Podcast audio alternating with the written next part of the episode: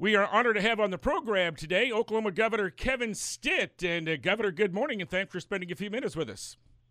Hey, good morning. It's so good to be on with uh, all my friends in Oklahoma.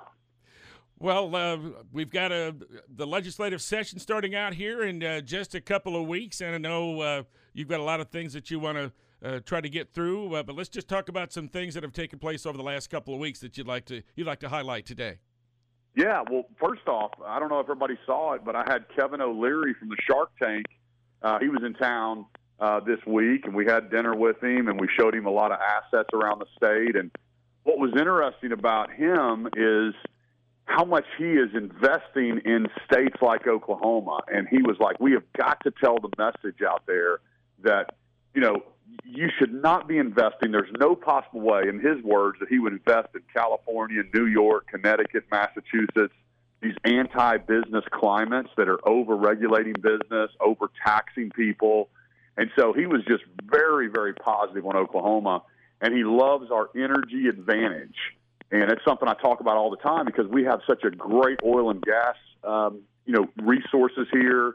We have all of the above approach, and it's led to most affordable energy costs in the country. We're actually number two ranked right now in the nation. Uh, we kind of fluctuate in there, but it's just amazing uh, an affordable, reliable grid, how important that is to CEOs, to investments, to manufacturing, uh, to data centers.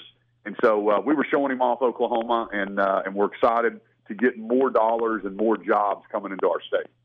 You mentioned energy, and uh, we talked with a couple of state lawmakers recently, and uh, um, I know there was an interim study last week on uh, trying to get nuclear energy uh, as part of uh, the energy diversity here in the state. Yeah, you know, there's some of these micro nuclear plants that they're looking at that would actually, um, you know, power individual big manufacturing, you know, million square foot manufacturing, big energy users. Uh, so that's something that, that we're looking at as a state. We just believe in more of everything. Let's let American companies innovate and meet the needs of Americans because here, here's the deal. When, when, when government gets involved and starts mandating and putting their thumbs on the scale and trying to say you shouldn't use oil and gas like the Biden administration's doing, they're canceling, uh, you know, drilling permits. They're making it so difficult for this industry, the coal plants – what that does is it's a tax on Americans.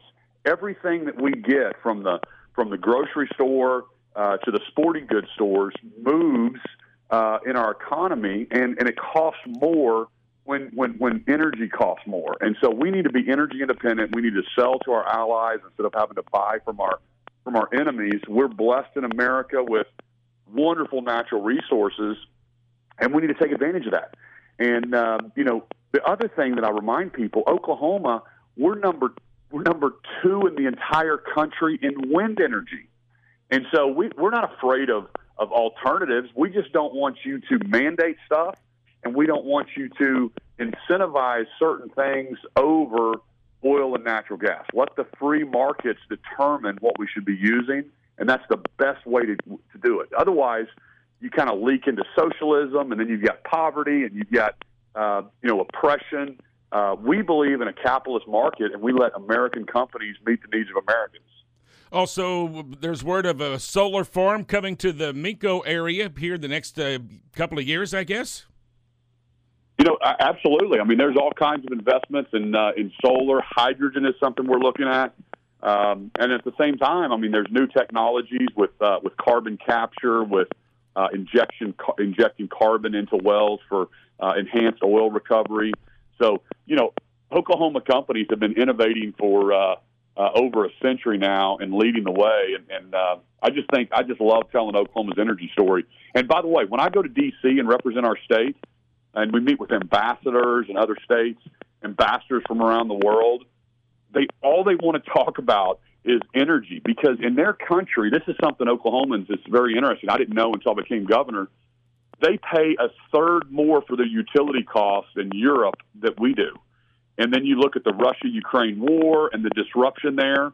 And now Germany is rebuilding coal plants. Uh, it's just it's just crazy because basically we've got to when you flip your light switch on and or you plug in your your electric vehicle or or, or whatever, you where does that generation come from? And that's that's something that we need to know and think about, and not let the politics, uh, you know, tell you that somehow we can get by with just solar or wind. It's just simply not true. We have to have a base load. We've got to have an all of the above approach. There's been discussion about uh, trying to improve Oklahoma's uh, power grid because of what happened with uh, Winter Storm Uri a couple of years ago. So, uh, how, how, how could we do that? How can we make that happen where we don't have these uh, incredibly expensive, uh, you know, energy home and residential bills that we got with, with that with the result of that? You know, great, great question. You know, first off, um, you know, I'm working on permitting reform. And uh, because we do need more transmission lines, we want to make sure that you know projects don't take ten years. I'll give you one example. I talked to a uh, I talked to a CEO that had an existing pipeline. It was a big time you know national company, and uh, existing pipeline. He was trans he was turned into a carbon capture pipeline, and it was in California, and it was going to take ten years for an existing pipeline uh, to be to be converted. Uh, we know this in Oklahoma, how ridiculous some of these permits are. Um, and so we need permitting reform. I'll tell you this another thing. I, I met with the Canadians, and did you know there's already two pipelines from Canada to Cushing, Oklahoma? The third pipeline was going to be called the Keystone XL, but there's already two pipelines. We know that the safest way to move oil and natural gas is by pipelines and not by trains or trucks. But unfortunately, you know, the left and, and just, you know, some, some super far left people, they just, they want to cancel make sense projects that would literally drive down the cost of energy for Americans and our allies. And, uh, and, and, and for what? It just, it just makes no sense. It's all politics. And, and I think the American people and Oklahomans specifically, they know how stupid that is. I know you're disappointed about uh, the announcement that Panasonic's not coming to Oklahoma. Yeah, absolutely. Well, that's more of a uh, we, we we had them. They had a they had it approved by their board. There was going to be two plants. One was going to be built. The first one in Kansas.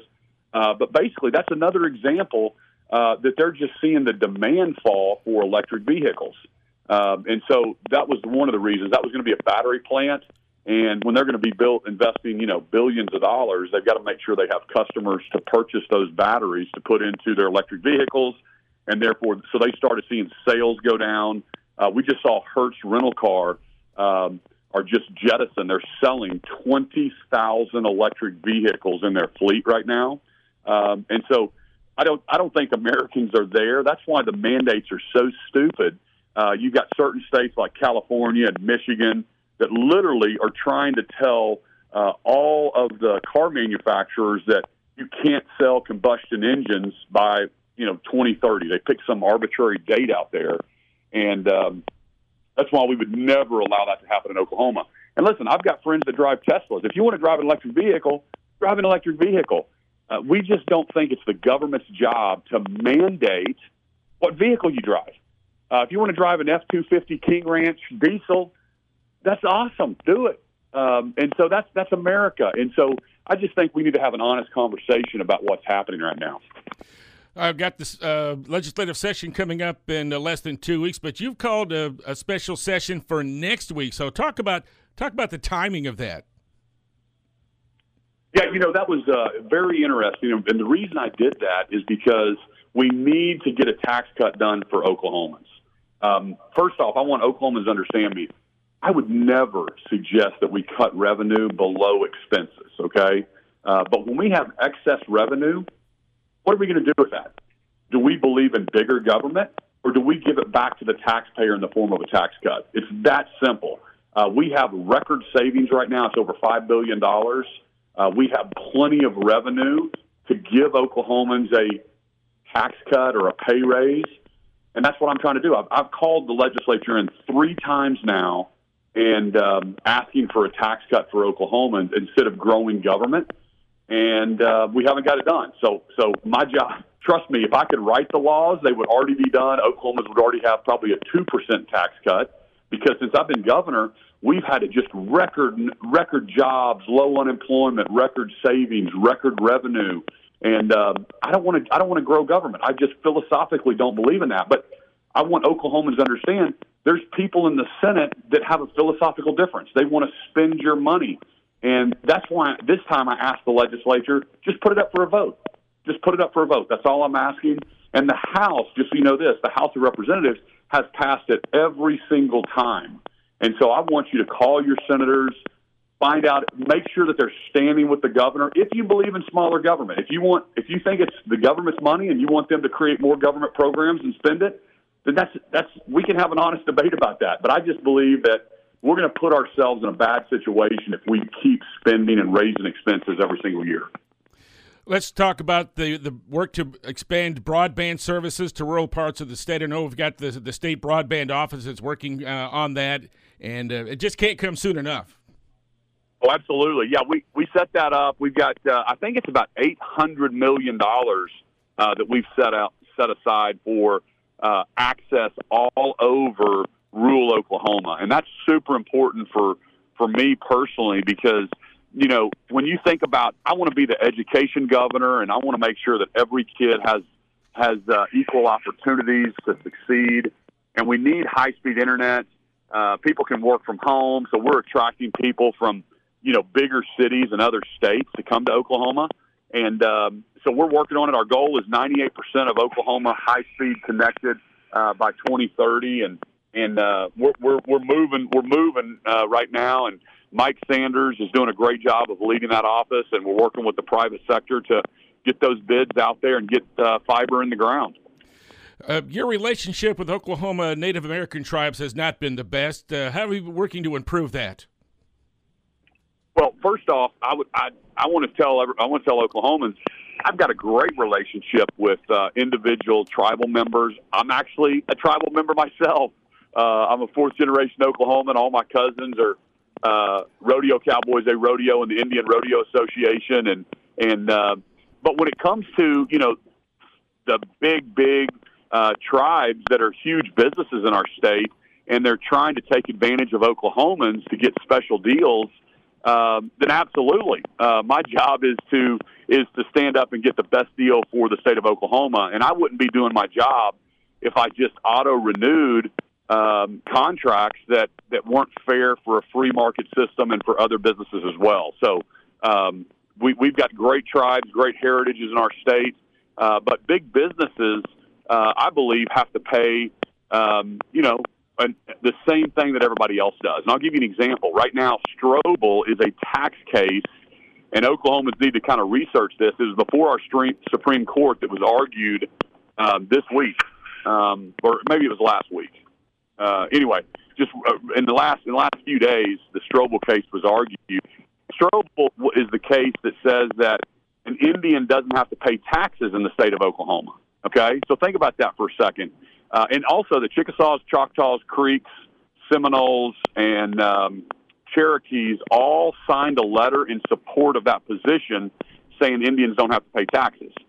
So now you have a case. So just let me just explain that. Now you have a doctor that lives in Tulsa that happens to be a percentage of Cherokee, and they don't have to pay taxes, and a single mom of another race does.